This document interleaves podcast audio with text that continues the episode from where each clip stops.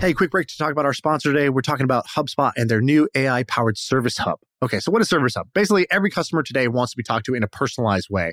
And before that required tons of human agents. But now with AI, you could do that in a personalized way with fewer humans involved. And so you don't have to scale up your team in order to deliver personalized chat and service. So check out HubSpot's new Service Hub to use their AI tools to give better support to your customers. That's what they want and that's what they deserve. So visit HubSpot.com slash service to learn how this all new solution can help you deliver customer service with AI to your customers. Uh-huh.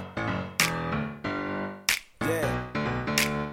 I feel like I can rule the world. I know I could be what I want to. I put my all in it like no days off. On the road, let's travel, never looking back. Oh, like, Sam, you're back. Are you okay? What's up? you gotta I'm te- back. you gotta tell us. How, look, can you see me? I can see you, Here's my face. Ready? Here's a smile. handsome as ever. Look at that. so I saw in the video you you posted on Facebook. Well, we should tell people who don't know who don't follow you on Facebook. We should tell what's going on. So Sam was out last week. Yeah. And I've been out for about two weeks now. it's it sounded innocent at first. You were just like, oh, I'm not feeling. I don't know. You said like it kind of like got worse and worse. I got more and more scared. It was like I'm not feeling great. To like I think I have like a kidney stone. To like I got to go to the hospital. To like I have kidney failure. And I was like, what the fuck is going on? Uh, yeah. Dude, it's crazy. So let me tell you the story. So I have a history of kidney stones. So at the hospital, they looked at my kidneys. I have about 30 kidney stones, which is a lot. And so Like the at all day, about- times, or you've been you've had them and passed them. I've passed about eight. I have 30 in me as of right now. Oh my god, that's not normal, right? It's not normal. It's not good. Um, it's not bad. It just means you are going to be in pain like 30 times. Oh my god. And so the other day, like two weeks ago, I started getting a stone. I, I could feel them. I could feel them coming when they, whenever they're about to come. And I go to the hospital and I pass it, and they give me morphine, and I'm like, I still feel sick. Like I, I was like, I feel ill. Right. Like I don't feel well. And they're like, um, you're probably fine. Just like shake it off, or basically is what they said. And then like three days later, I woke up and I had this massive rash all over my chest. And I had still been feeling sick. And to the point of like I couldn't my my legs were hurting me. I couldn't like move I couldn't like walk one day. I was like I'm dying. I was like I think my so I go to the hospital and I was like I think I'm having kidney failure and they looked at it they're like yeah, you might have an infection or something's going on with your kidneys. So they do all these tests and like nothing's wrong with your kidneys. They're like yeah, you you we see on the CAT scan you passed the stone, but like you're this shouldn't cause you pain. And then eventually they're like, "Oh wait, we think you have Lyme disease." And so From I do what? these how, how do they know that?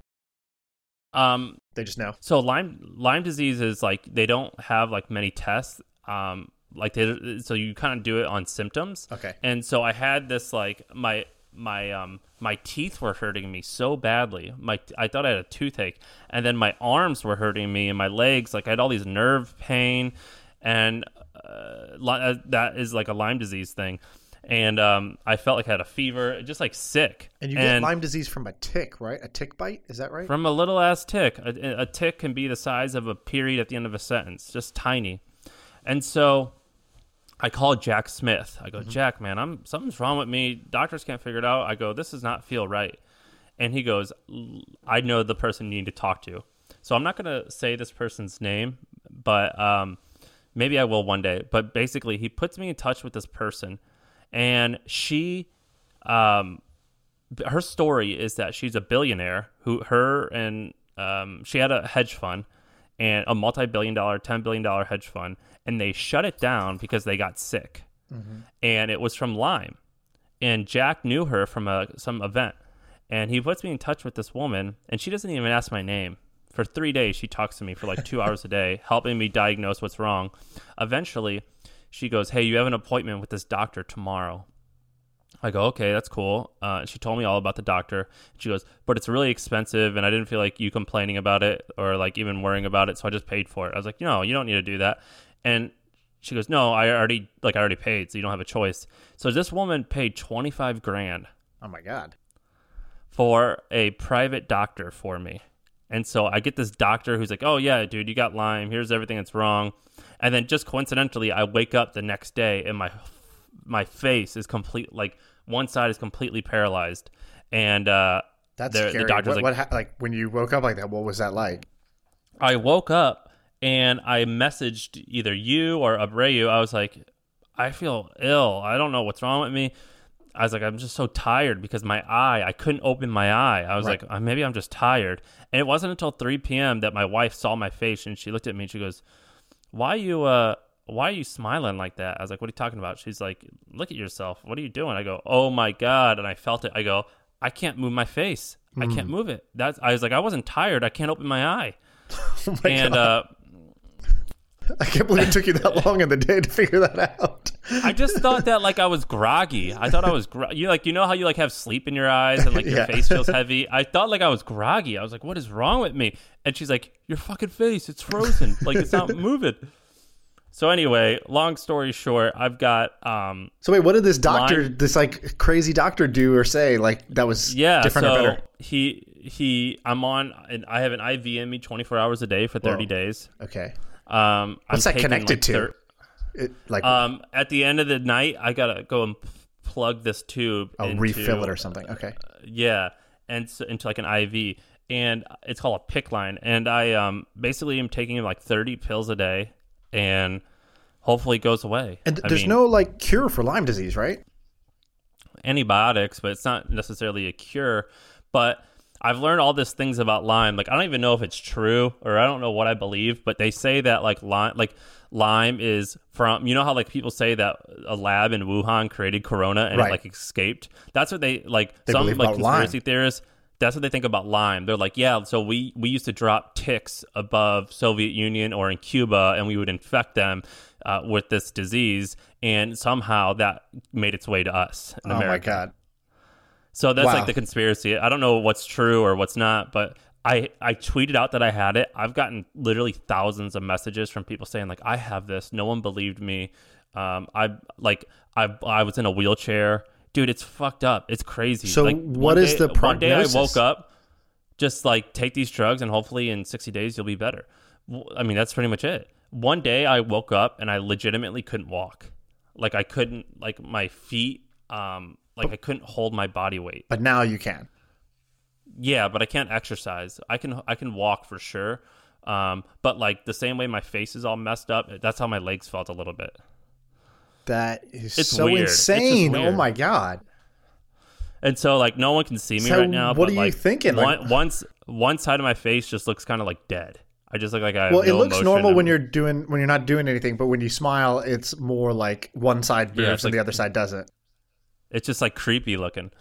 Um, so it sucks. It just sucks. And do you are you like optimistic or what do you think is going to happen here? I think it's going to go away, and I think I'll be back to normal. But it doesn't feel it doesn't feel like it's gotten better so far, and uh, I like have have had massive amounts of anxiety. Like you know how you know how like when you go and get your wisdom teeth pulled or get dental work done, and you feel swollen and you feel numb in your gums. Right, you don't feel right. That's just it's, how I. like, f- it's like your body's not like a that. part of you. Yeah, and, and you're like, this is never gonna. It's like when you're like high on weed, you're like, is this ever like? What did this used to feel like? Will I ever feel the? You're like, what? Like, is has this been like this forever? Like, what is normal? I don't even remember normal. And it's only been like a week, but that's all, I'm like, ugh, I just want this shit to work. So should we even do this podcast or should we be like I don't know, like going and researching Lyme disease cures? What what should we be doing right now? Uh, we should, definitely should do this podcast. I mean, I, I need to get back to work, but I would say that it's like from an opportunity. I mean, I'm always scheming like that. First of all, it's so expensive. I've had to spend a lot of money. Um, also, like rich people. First, like this is an obvious thing, but I've seen it firsthand. Rich people, like 100 million, 200, 300 million dollar people, they totally have an advantage in this in like in life when it comes to medical stuff. I mean, this is like an obvious thing, but now that this woman hooked it up, it's awesome having a private doctor. This is what rich people do. Right, yeah. What do they call it? house doctor you- or what what do they call it? Concierge, doctor. Have you ever yeah. heard of Have you ever heard of this? I heard of this. Uh, I've obviously never done it. Never, really, never really known anybody who did it. But I've I had heard about this. Um, it is it like I think it's basically just like a doctor on retainer. It's a doctor on call for you that will come make house visits when you need it, and like your treatment is done. It's like an alternative whole like healthcare system that costs like I don't know a couple hundred grand a year. Yeah, or in this case, twenty five grand. But Yeah. yes, like everything is done on your and you like I could text them. And then what I've learned is that like like even guys like Peter Attia, you know that guy? I think he's I think technically he's a doctor. I don't Right. know if he's a doctor or just a smart person, but like he gets paid a hundred grand per client just to do this, and he has like ten clients. Yeah. It's crazy. And 25 grand is a lot of money, but if you make hundreds of thousands of dollars a year, it's like I started thinking about this. I'm like, maybe I should just like pay for this because it is kind of like pretty amazing to like have a doctor handle you all the time. So like you only need it one time for make to Right. make a world and if, difference. if you're coming out of med school or you're like you know a young doctor why wouldn't you go this route of being a private doctor to the rich and famous like that that sounds pretty sweet probably way less competitive than whatever you're trying to do um, Yeah, I don't know if it like I I know I mean it's definitely probably not as fulfilling as helping so I mean like I'm in need, but I could just go to the hospital probably. But yeah, I mean I'm in need, but yeah, I'm not like a I don't know. It doesn't feel I imagine maybe they feel differently. But this concierge doctor business, it's crazy. It's cool. yeah It's cool. And then like home nurses are pretty cool too. So I'm paying like 4 grand to have a nurse come to my house and like do all this shit for me. It's nuts, man. wow okay well Have you heard of Good? Have you? Let, all right, we could talk about business now. Have you heard of GoodRx? i've seen the commercials for it yeah but i don't know what's interesting about it Oh my God! You don't even need insurance. GoodRx, is the greatest thing ever. So they get you cheap drugs right they get you cheap drugs, and they're going public, and it's like crazy profitable. They make like 400 million in revenue and like 100 million in profit as a privately held company that's on that's less than 10 years old. And what it does is apparently in the this it's so complicated for me to understand but apparently in the healthcare system there's all these middlemen and so let's say that like some drug drug x um, only costs five dollars or something for a prescription because it goes through all these people then it eventually costs a hundred dollars and your insurance pays for a little bit of it and you pay for 20 whatever Right. what GoodRx does is I go to the pharmacy and they're like, all right, you have um, Doxy, which is like the antibiotic that I have. It's like eight hundred dollars for some reason for this shit I got to take, and uh, because I'm in. Dude, I'm on Kaiser, which means I'm in New York, so I got to pay out of pocket. So anyway, I just pull up my app and I just type in the word Doxy, this many milligrams, this many times, uh, uh, uh, like this size, um, and it just says, "All right, what pharmacy are you at?" I go Rite Aid, and it goes, "Boom, twenty three dollars. Here's a discount. It's only twenty three bucks." And I just show them my phone, and they go, "Okay, cool." Uh, why are the they able to offer these discounts I don't understand how this works. It's so confusing. But I imagine what they do is they make an affiliate fee from the directly from the drug provider. Right. Yeah, it's probably very simple. I, I haven't looked into what, what this is, but yeah, I, they get you cheap drugs somehow. I didn't know if it's because they're cutting out a middleman or if they're like they're getting a kickback for for affiliate, and then they give you a share of their kickback, or it's something like that. Um, because it's just like a, It's- a new, it's like a layer on top of what exists. It's amazing, and I think there's one called Script Relief. That's another business in the space that's doing this. They're th- these are amazing companies because um, it truly provides value to the the person using it. You know, like it. My bill went from two grand at the pharmacy to like a hundred bucks, Right. and it's so profitable. So it's an awesome company. That's cool. Okay, so we're just gonna do the podcast. We're just gonna do the business podcast. That's a, uh, it's so funny to me that we're gonna do that. I feel like I only want to talk about you, but uh, I guess What is there? I mean, there's not. there's nothing to say. else to say. I, I don't know what to say. I, I just haven't talked to you not- in a couple weeks, and your life what did you turned upside down. Well, yeah, I'm it's fucking sucks. I, I will tell you this that like there's for the first part of me, and I bet this is what you felt, but more when you had your daughter, which is like everything you thought that was important, most of it isn't. right, But then the second part of it was like also money is so important. like like being rich you just are such it i mean I, i'm not going to place judgment on it like i'm not going to say capitalism's bad or not even anything like that but i'm just saying that like having money in this system it's way better um shit's so expensive to like be healthy if when you're in need right. You know the uh, there's two quotes I always liked about this. There's one that is, you know, a healthy man has a million desires, a sick man only has one, which is basically to be healthy, and it's so true. And then the the other one I really liked. I heard from Naval. He was, I think it's like I don't know, Buddha or Confucius or something like that, which is every person has two lives, and the second one begins when they realize they only have one. And I just thought that was like super super deep, impactful. Like my buddy got diagnosed with cancer, and like he, I told him that quote because uh, there's there's always you know a silver lining in any, any you know anything that happens. It just depends if you focus on that, if you if you get that out of it. And so he went, he got tattooed on his forearm the date uh, the date that he got diagnosed, and he goes, "That's the date my second life began." And uh, he got excited about it, and he was like, "You know, I this is this is the this is my real birth date right here." And I thought, "Wow." So what's he do now? I mean, what's he feel like now? I don't know. I'm sure you know he's a real human, and so it's not like oh, what now everything's great. It's like still he's like scared. So he beat the cancer. He's he's still scared that it'll come back, right? Like every time he has to go get these scans every six months or whatever. And when he goes back, like that's a shitty day and he's scared as shit like that okay the scan's gonna happen and they're gonna tell me what are they gonna tell me and so he's like nervous about it but then he's also trying to like you know live it up and also not focus on you know random bullshit not get caught in bullshit uh, because he remembers when like all bullshit was revealed to be bullshit uh, when he when he felt that so i don't know i don't know he'd answer better than me but that's what that's the impression i've got from him yeah it's messed up i mean the worst thing i like first of all i'm not dying but I'm just uncomfortable. But like the wor- the thing that's worse after that is like actually dying, and then the thing that's even worse after that is your children dying. I imagine. So like, it definitely makes you realize that like I'm not even dying, and thank God I don't have children that are dying. But like, and I'm like super regretful over. I'm right. like, oh fuck, none of this stuff matters. Right. And so, um, I don't know. It's been. I, I, can't even hear a story about other ki- people who have kids who are sick. Like I just can't even. I can't even like listen to that story. It bothers me so much. Just the idea that a kid can be sick, and then I think about my daughter, and I'm just like happy she's okay. And but I, I'm. It's like so visceral to me now that I can't even hear another story. And I'm. I'm not squeamish. Like I wasn't squeamish like that at all. So that's definitely like a way that I don't know. Kids changed me like very dramatically. What's crazy is that another thing that's important whenever I go to the hospital, because I, I used to, to go all the times with kidney stones, is a good nurse is the most important part of the whole sickness for sure process. most important part of, of a hospital is the nurse is the nurses and there's such a variability between good and like that extra 10% where they're amazing and you just feel so good finally during that right. and you like love when they come in on their shift and they erase the whiteboard and they write their name and it's like yes eight hours of, of like wanda wanda's amazing I, I can't wait for this a good nurse, it's just there's so much more because you don't ever see the doctor. Fuck the doctor at the emergency room. But like a good nurse is life changing. And uh, whenever I have a good nurse, I'm like, you provide value to the world. All I do is like send this email. Right. Like it makes me feel bad. I'm like, like, and I'm like, I probably make a lot more money than you.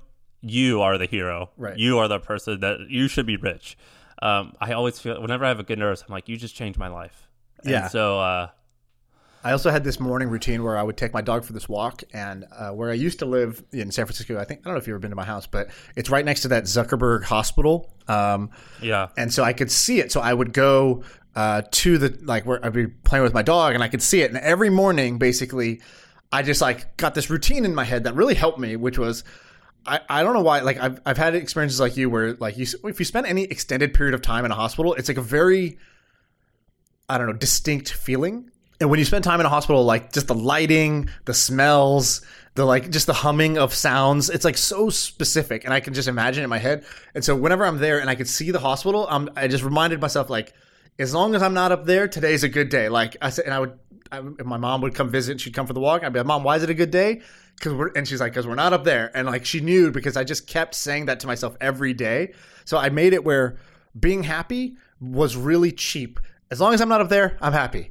Um, and then on the other side, I, I tried to make it where getting upset, I make it really expensive. Like I'm not going to get upset over anything small. Like you got to pay me. It's got to be a high ticket item to take my happiness away from me now. And those two things in my my, my mentality really, I don't know, like change the quality of my life. I feel was just having that that mindset every every single day. So that's very stoic of you. That's called negative vis- I'm, I'm struggling to say. I can't say like the V words. Negative visuals. Fuck my my mouth done. My lips aren't moving. But what's it say? The word visualization. Was it visualization? Yeah. So yeah. negative visualization, and and it's when um just go ahead and you assume that like your worst case scenario is true. So my kid's sick, my kid's dead, I'm about to die, my wife's about to die, whatever. You assume that all that is going to happen, and then you like meditate on it. You're like, this is true. This is true. This is true. You close your eyes for 10 minutes. You go, this is my life now. Like I'm alone. And then you wake up and you go, oh my God, thank God it's not true.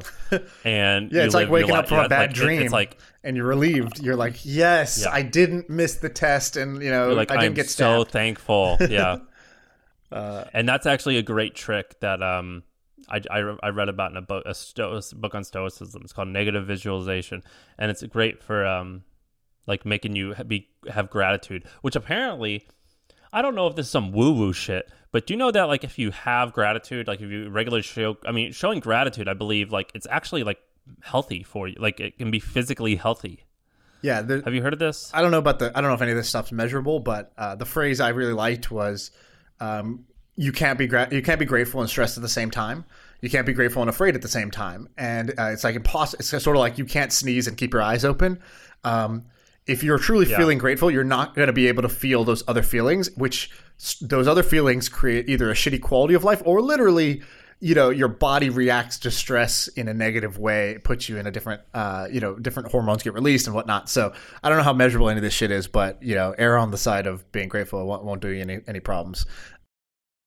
Okay let's take a minute and tell you a little bit about this week's sponsor lemon.io Lemon is the perfect solution if you are a technical co-founder and maybe you just need to delegate some of the work because you got too much on your plate or you're doing a project that needs a specific technology and you don't have that skill set in your team and you could either try to learn it which will take months or hire somebody which will take you know 6 weeks to find somebody.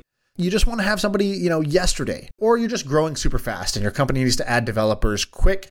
Lemon.io is a perfect place to find vetted remote developers in eastern europe they test and interview every developer, which eliminates the risk of a failed project. And there's a zero risk replacement guarantee. So they'll match you with somebody within 24 hours. And if it doesn't work out, it's on them. So go to go to lemon.io. And if you want a 15% discount for your first six weeks of development, any MFM fan that's my first million fan can claim this 15% discount. Go to lemon.io slash MFM, as in my first million. So lemon.io slash MFM to claim the offer, 15% discount for six weeks. That's not bad. That's a big chunk of change.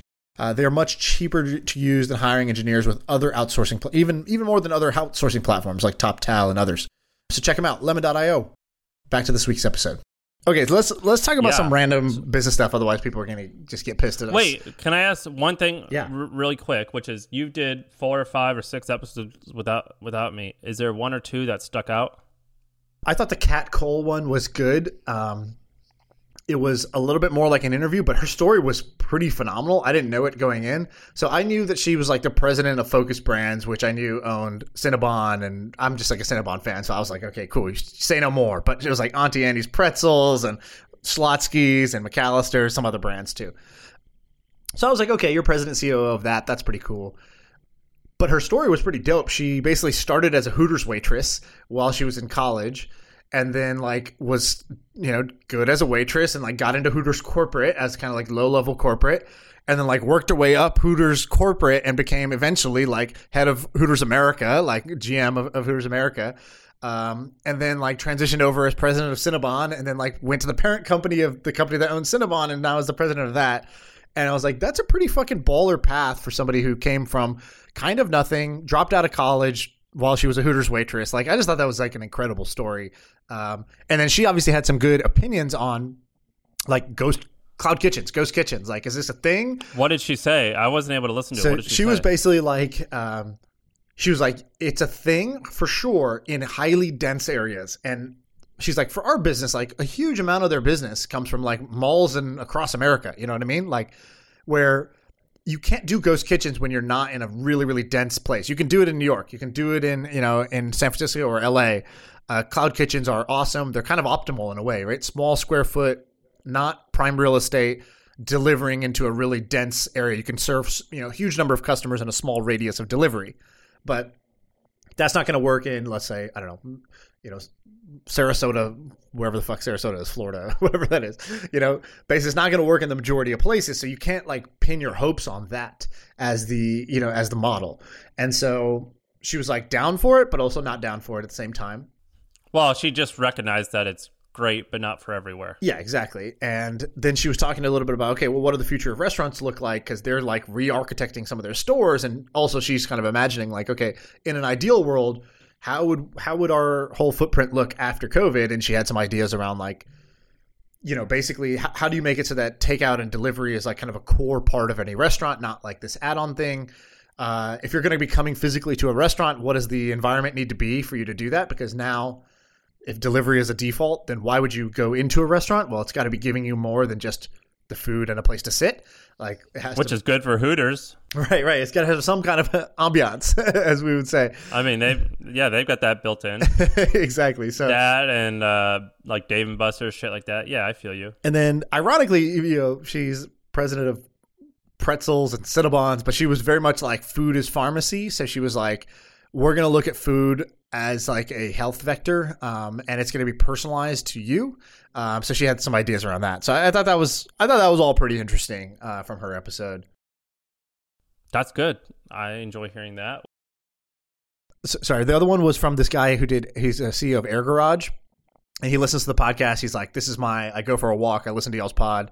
And uh, he's, he's CEO of a startup. And he came on, he gave me, he sent me a list of like 150 ideas, and I was like, okay, cool, you're qualified, come on the show. And uh, he had one, uh, he had two ideas around USPS, which I thought were interesting. He's like, look, USPS is kind of dying, but it's like kind of important to America. So he had one which was there's these services that will do like kind of like your change of address because changing your address sucks.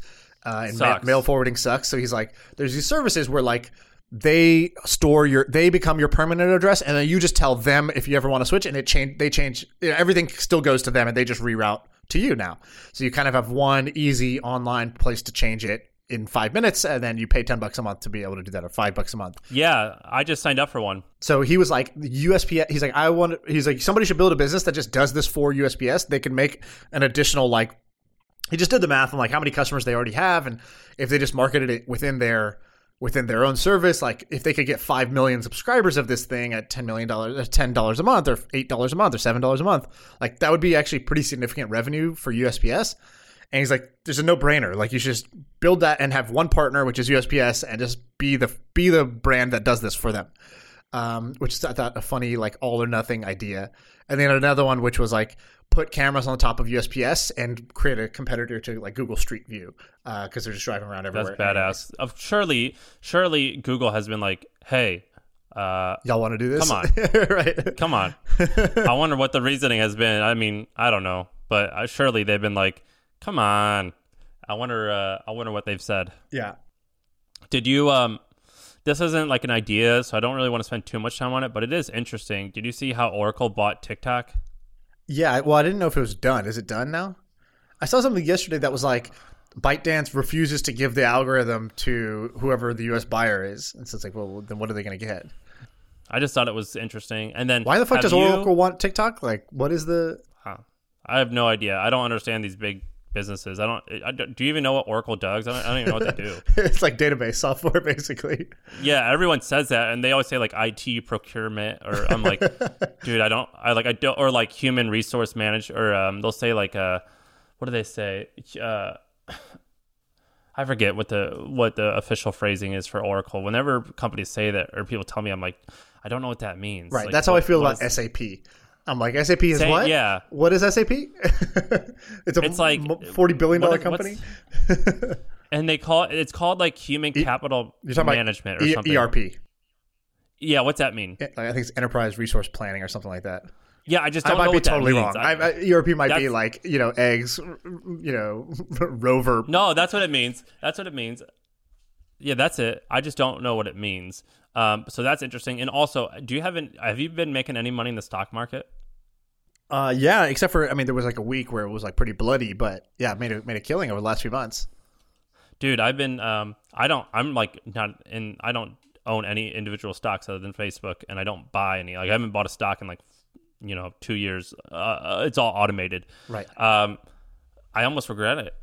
Not buying more. You mean? Yeah. I I'm seeing all this these numbers and I'm like, "Oh my god.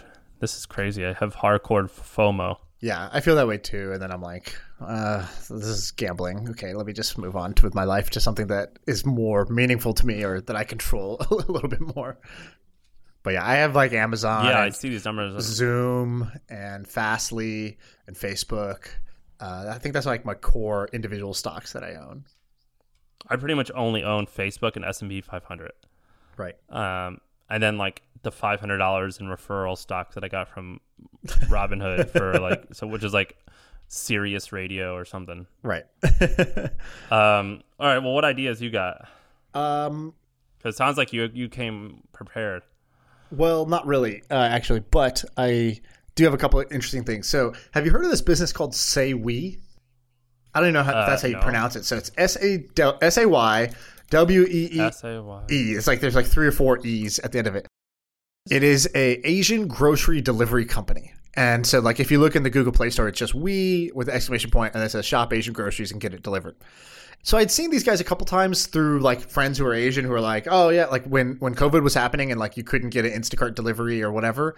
Uh, it's like, oh yeah, well, like thank goodness for SayWeee we still got like all of our goods. So like you know how actually I don't know if you know this, but like like I'm Indian. There's Indian grocery stores that exist. You probably actually have never seen an Indian grocery store, but basically within like you know these little random shopping centers there'll be a small little store that just is for let's say brown people to go and you can get like the spices the certain type of rice that brown people like like we like basmati rice we want spices to make indian food and then we want like sweets that are desserts that are indian desserts or whatever and so like my mom or whatever will go shop at these places and so the same thing exists for you know um, more like east asian or oriental uh, cuisine where you'll get like you know different types of food that is more more like you know more of the motherland than what you're going to get at Safeway or Kroger's or whatever.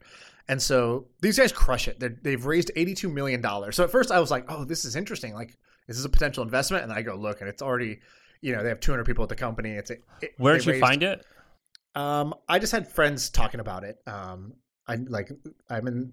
Uh, I forgot who. I, I think Kevin Lee was the first person who ever mentioned it, and then uh, this guy Josh Elman, who's uh, I think he's married to his wife's Asian, and so I think they order it or whatever. So I'd seen a couple of people mentioning it, and I was like, "What's the deal with this?"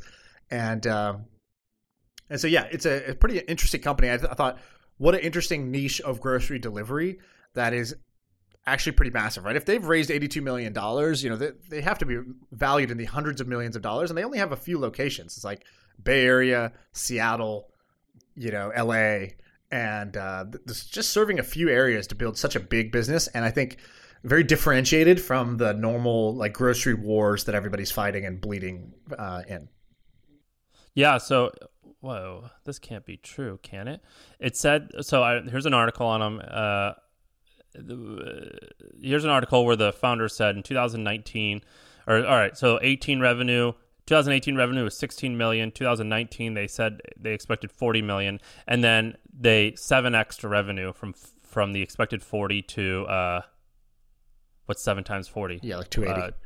Uh, holy shit.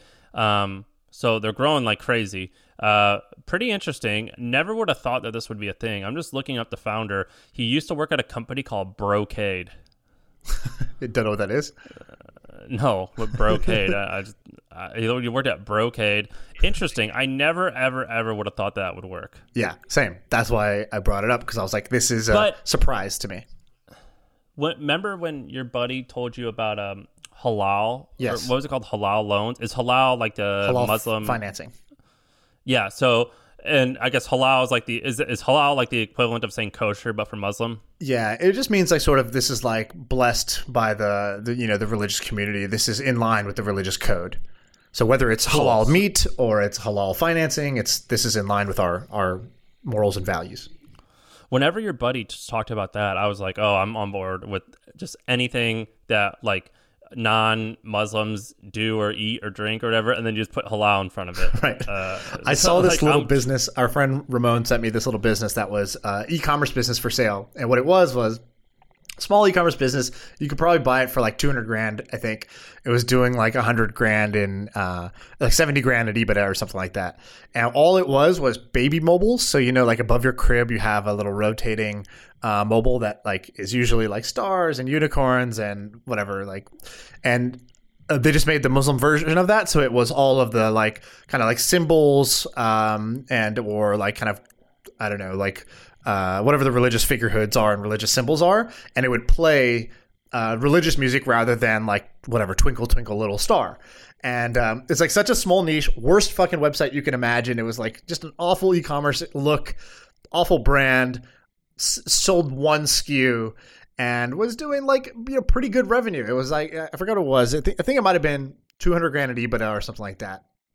Uh, at the end of the day, but I was like, this is like such a healthy little business that is such a specific niche serving a large community that's underserved and like you got a billion Muslim people in the world, and um, I don't feel like there's enough of you know, we talked about you know, sort of calm for religion and how I would start that with the you know the Islamic Faith app. Um, I just feel like there's so much more you could do for for you know niche populations and and whether it's dating apps that are targeted towards certain religions or certain uh, ethnicities. In this case, grocery delivery for certain ethnic foods. Uh, I just feel like you could take popular category and niche it down into a certain ethnography and do well. So I, I just I can't get over the fact about how I never would have thought that this this what, what how do you say it? SayWeee. Wow. SayWeee. I can't believe that. You know, it's, it was crazy. I went to the I went to the website and it's they had to translate it for me. Did like, they? Oh, mine's already yeah. translated. Like, because your URL is sayweee dot com slash com slash yeah. So like, it's like they're really going after the. And look at this. They're serving. Uh, they're serving four markets, and then they just opened up three more. So seven cities, and they're doing, you know, according to that, like north of north of two hundred million dollars in revenue. Now, I don't know if they're counting revenue as like every item sold and they have like five percent margin. But like, yeah, okay, let's say that that is the case. They're they're doing you know ten percent margin on on that. Uh, still not bad. So let me tell you about um, another grocer that's interesting. So I was.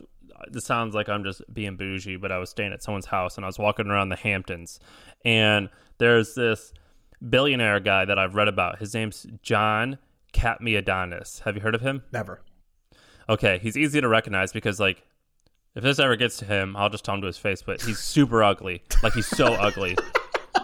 Like Google him. He's like fat and ugly. John he's like the, Cat. Uh, how do you spell it? Cat. Yeah. Last name is the word cat and then S I and it'll autofill. Okay, gotcha. Cat. Right. Now, you see him? Yeah, yeah, yeah. He. Oh, well, is he this his looked, wife with him? Who is this? Oh my his god. His daughter. That's okay. his hot daughter. oh my God. But like, look at him. Like he's just like a big old like like cootie. Like he's just an ugly dude. Uh, yeah, whatever. Who cares? It yeah. doesn't matter. I mean, look at me. I don't even have my face. Doesn't even work. So, um, he's just a big old bug. And um, so what this guy did was when he was only 21, he started this grocery store in New York City called Red Apple. And then using money from Red Apple, he like he like made it crazy profitable, like 30 million in sales with like five million in, in profit. And uh, here it says, I built it up to ten stores and was doing twenty five million dollars, and I was personally earning a million dollar. Um, personally earning a million dollars a year, so twenty five million in sales, and he was paying himself a million dollars. And this is in nineteen seventy eight or something. Then when uh, the the company had like uh, a uh, hundred million in sales for a grocery store, he bought this other chain. Then after he bought the other chain, he um, started an oil and gas company. Then he started an airline business that he sold to NetJets or uh, whatever the big guy is. So this, and now he um, still owns the holding company is called Apple Red Apple Inc. or whatever, and they own grocery stores, they own radio stations, they own this oil company, they own everything. And I'm almost positive through all my research that he owns 100% of it. And I saw interviews with him. Seems like a great guy. He is trying to run for mayor of New York, worth three, four billion dollars. Just crazy, fascinating guy. And so fascinating because he said something. He was like, "Man, if I worked in technology, I'd be the richest man in the world, but I chose a low margin business, but I still crushed it." Um, just super fascinating. Uh, I think he's an immigrant, or his, at least his mom. And, yeah, he's an immigrant. Um, just that hardcore hustle, just freaking awesome. Love learning about these people instead of uh, the typical tech folks. Yeah, that's that's interesting. So you uh, you said you bumped into this guy, or what happened? I, I knew what he looked like because he's so easy to remember, and I think out in New York, uh, he's like a celebrity because he like said he was running for mayor, so like everyone knows who he is. But uh, you know, I don't, I've never heard of this Red Apple grocery store, so I don't know what it is. Um, I seen him walking down the street, and I just was like, I'm gonna bring that up for our Billy of the day. Yeah, I like that. Uh, I also like that. Just the I I, you, I sort of glazed over after you called him so ugly. I just couldn't stop laughing in my head, and I only heard half the rest of the story. He he also got got in the news because he's got like a really beautiful daughter, and he like apparently used he built some app to like spy on his daughter's boyfriend and do like background checks on him, and people like called him out because that was creepy. yeah, but uh, Clearview AI. I- yeah, that's what I was reading this article just now. Uh, because he's like I I have infrared uh you know infrared sensors in my home in the Hamptons I sleep with with the same gun James Bond carried under his pillow and I use Clearview AI to stalk my daughter's boyfriend or date or whatever what a character Yeah, so that that shit's weird. But other than that, this guy's so fascinating and interesting to me. Just uh I love these types. I love they they just seem like the everyday man. okay, sounds good. Uh, what other? I don't know. Have you even thought about business ideas, or have you been, you know, thinking about that at all? No, I basically did not think about that at all. That's Uh, that's okay. I, I- I'm I'm back on it, but I, I have not thought about that at all. Is there anything that you want to? So I've been thinking about a lot or- because uh, so so we successfully raised this fund to invest in startups. So I've been doing a bunch of pitch meetings, and each one is like super fascinating. What what what's the total amount? Uh, two and a half million a year. And was that so? I'm going through that process too, though I might put it on hold um, for obvious reasons. Yeah. But uh, was it is it going to be good or not good? Um, well, it's gonna be good. It's just a question of like it's work, right? So like all of a sudden, you know, I spend a lot more time looking at different companies and doing pitch meetings, whereas before it was kind of as I went. If I'd meet a great entrepreneur, I would chat with them and informally do it. I wasn't. But I basically I need to deploy five times more capital than I was doing as my own personal investing. Um, so then I need to up my volume of, of deals and sourcing as well. But it's fun because you know sitting with an entrepreneur and hearing their vision of you know what the future looks like and some problem that you didn't even know exists. Like today, I'll give you an example. Um, just before this call, I talked to this guy. This guy's been doing like climate, like clean tech companies in Africa for the last like X number of years. And so right now he's going after this thing. I'll, I'll check with him if I'm even okay to say all this, but I think so. Um, he's basically created. Here, I guess let me put it differently. There's this big problem that I had no idea about, which is that if you go to Africa, if you go to Kenya, um, and we're not talking about like mud huts, like we're talking about in a condominium building, in a high rise building. You own an apartment, you live in that apartment, and you need to cook uh, meals every day they don't have like gas stoves. Like there's into the building, there's no gas pipe. So where we go and we turn on our electric stove and you know fire comes out, they don't have that. So what most people do, all the way from mud huts into condos, is they use charcoal or kerosene uh, or some like really dirty kind of like uh, dirty fuel source essentially, but it's you know relatively cheap. Um, and it's really all they got. So they need to cook, you know, boil water. They need to cook rice, and they need to make make meat and whatever else they're going to do. And so people have been cooking like that for for you know decades in in these countries. And so what they're replacing it with is a uh, a clean stove that uses wood pellets uh, rather than charcoal. And so like you can't you could you've always been able to cook with this. Um, and it's sort of like you know if we go camping you know we could use we use one of these little small you know stove tops and um, so he's trying to replace it. And so what the net result is you have something that is you know 98% cleaner for the environment and also like even your own clothes. Like forget the forget if, even if you don't care about global warming most people don't want their their home to just be full of like dark smoke that's just getting into your clothes and like you know you smell like smoke for the next three days. But that's just life there and so it's 98% cleaner. It costs half as much to be able to to do and it cooks in half the time. Um, and so you get just like a better experience all around. And so and they're doing the kind of Nescafé model where they give you the machine for free and then they sell you the fuel on a, every month because you're gonna you're always gonna buy you know cooking cooking fuel um, every single month because you need to cook and so uh, pretty interesting business pretty interesting problem that they're solving and you know that's the type of fun I get to have now so I would say the, the fund is good because I get to see this type of stuff Do you think that it's going to be a? I mean, a two and a half million dollar fund, unless it's like one of the best funds out there, which it could definitely become. It probably won't be a needle mover in terms of personal wealth creation. Is that correct, or am I wrong? That's correct, but it's remember it's two and a half million per year. So uh, when most people raise a fund, they raise let's say a ten million dollar fund, they deploy that the fund takes 10 years to return, but they deploy it over, let's say, three years. Um, and so that's actually a $3 million a year fund. So this is the this is the equivalent of call it a seven to $10 million total fund. And so then you say seven to 10 million total dollars. The math works out where let's say we do very well and we four 4x the, the fund gross. Um, so we we turn, let's say, $7 million into $28 million of gross returns. Um, and then of those $28 million, I get a 20% carry on that. So I get 20% of 28 million. So four or five So- million bucks. Over, okay, But it's so over a seven to 10 year period.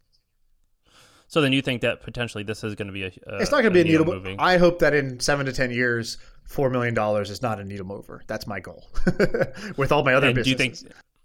Well, do you think that you're just going to raise more and more money? I don't know. I'm going to try it. I'm going to see. Maybe I hate this. And maybe after a year, I tell everybody, okay, I'm not, you know, that money's deployed. Great. And for next year, I don't want any more money, right? Like, I don't want to do this anymore.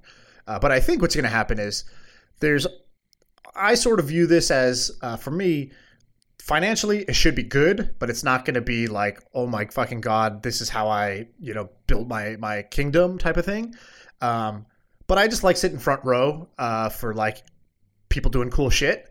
And this is an excuse to this is this is season tickets to sit front row right? I'm going to get to see a bunch of entrepreneurs. So are my investors right? I'm going to share all my updates with them and they're going to get to see what are the companies we invest in why why not and how those companies are growing kind of in the private confidential side of things. And so i think it's going to be i think on a fun level it's going to be a game changer for fun. And on a wealth level i, I hope that in seven to ten years making four or five million bucks will not be a game changer Yeah, so we're in the we're we've been in the process of doing this for a while, like you were, and obviously, I uh, three weeks ago I was like, hey, uh, let me talk to you in a little bit, um, and so I guess we'll go through with it, but uh, you see uh, from an outside perspective, it definitely looks easy, but then you like get into it and you're like, this is gonna be a lot of work. Gonna be a lot of work. Like being an investor, just like all things, once you get past that, like like for example, my company, the hustle, like I work really hard, but I definitely worked harder to get it off the ground. And so it's like one, once you get once you get past that point, then it's like, yeah, this is a good life. But in the early stages, like, oh, this is I'm just you're just starting a business from scratch again.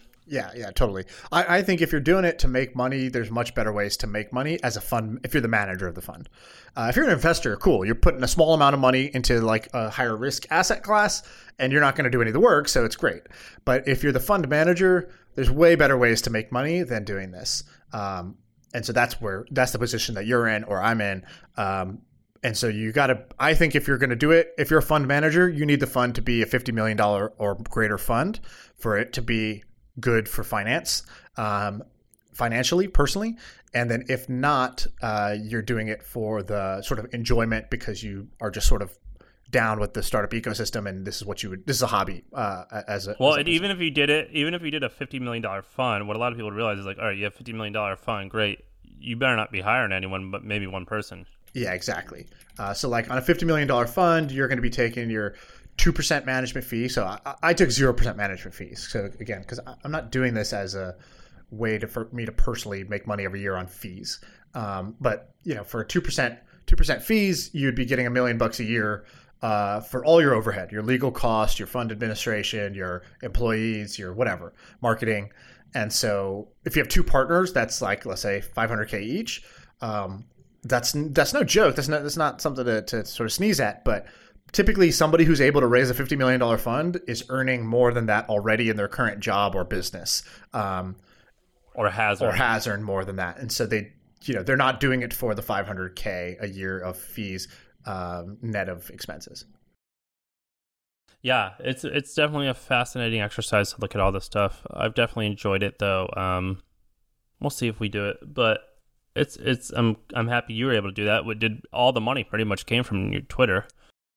Um, yes and no. Yeah. So half of it, uh, basically, like let's say sixty percent of it, I think, came from Twitter, and then the other forty percent came through kind of like hustle, like basically Good. do, reaching out and doing different diff, doing different sort of marketing and sales techniques to, to try to get people through the door and get them to close. Good. Well, congratulations. Rolling fund is just pay as you go, and uh, uh, before you know, let's say I wanted to go raise a $10 million fund, there would be a specific time that I would open the funding window. I'd say, oh, okay, I'm going to go for six months. I'm going to go talk to a bunch of rich people. I'm going to try to raise this money. And I would have to raise my full amount then. Um, sometimes you do like a first and second tranche, but like for the most part, you're going to go and you're going to raise a bunch of money up front, and then you're going to spend the next few years investing it. A rolling fund is different. A rolling fund, I could start today. Every quarter, is basically like a new little fund. Every quarter, I can take on new investors. Investors who are in my current fund can go up if they want, and they could they could double down. They could invest more, or they could stop and they could say, "I don't want to invest anymore after after four quarters." Um, so it's just more lightweight, more flexible for the investor side. On the investor side, you you just pay quarterly. So like my minimum is six thousand dollars per quarter. Um, so people can pay 6,000, 6,000, 6,000. Over the course of the year, they invested 25K, but not in a giant check at once. Um, and then for me as the fund manager, I don't have to take six months, 12 months to go raise my fund. I just start raising it and start deploying it, and it can keep growing over time. Like next year, my fund could be twice the size if I wanted to. If I wanted to keep taking more money in, I could double the size of my fund. You don't get that type of flexibility uh, with a traditional fund. A fund is sort of set in um, and how much you raise and who owns what. So AngelList, basically, the fund runs on AngelList. They take an administration fee, um, and they built the the software. So the way they're actually doing it, it's nothing in the law changed. What they changed was they just automated it so that every quarter they're actually spinning up a separate entity that's going to be a 10 year fund for what's called a Q4 2020, let's say. And then when the next quarter happens, they're actually automatically under the hood, they're creating another entity with that with that quarter's investor batch. And so normally if you went to a law firm and you said, "Hey, every quarter I'd like to create a new fund. I want to manage that fund for 10 years." And it's going to have different investors in every quarter. They'd be like, "What the fuck are you thinking? Like this is going to be, you know, really taxing legally and uh, really complicated to keep track of." But AngelList did it with software and automated that process. What else? Do we want to go over anything else, or do we want to end this at 53 minutes? Mm, let me scroll through our list. We're gonna have to build this list out. I had two uh, I wanted to do time a little today. further. I forgot the other one. Cool. All right. I, I don't remember what my other one was. I, we have to go back and start filling this out again. Now that you're back, we get back in rhythm. So we'll we'll call it here. Yes, and thank you everyone for all the kind wishes. I got like literally a thousand DMs. I appreciate it. I'm, uh, I don't know if I'll reply to everyone, but thank you. And we will see you next. Well, in two days. Yeah. All right. Sam, welcome back. Good to have you back. All right, I'll see you. See ya.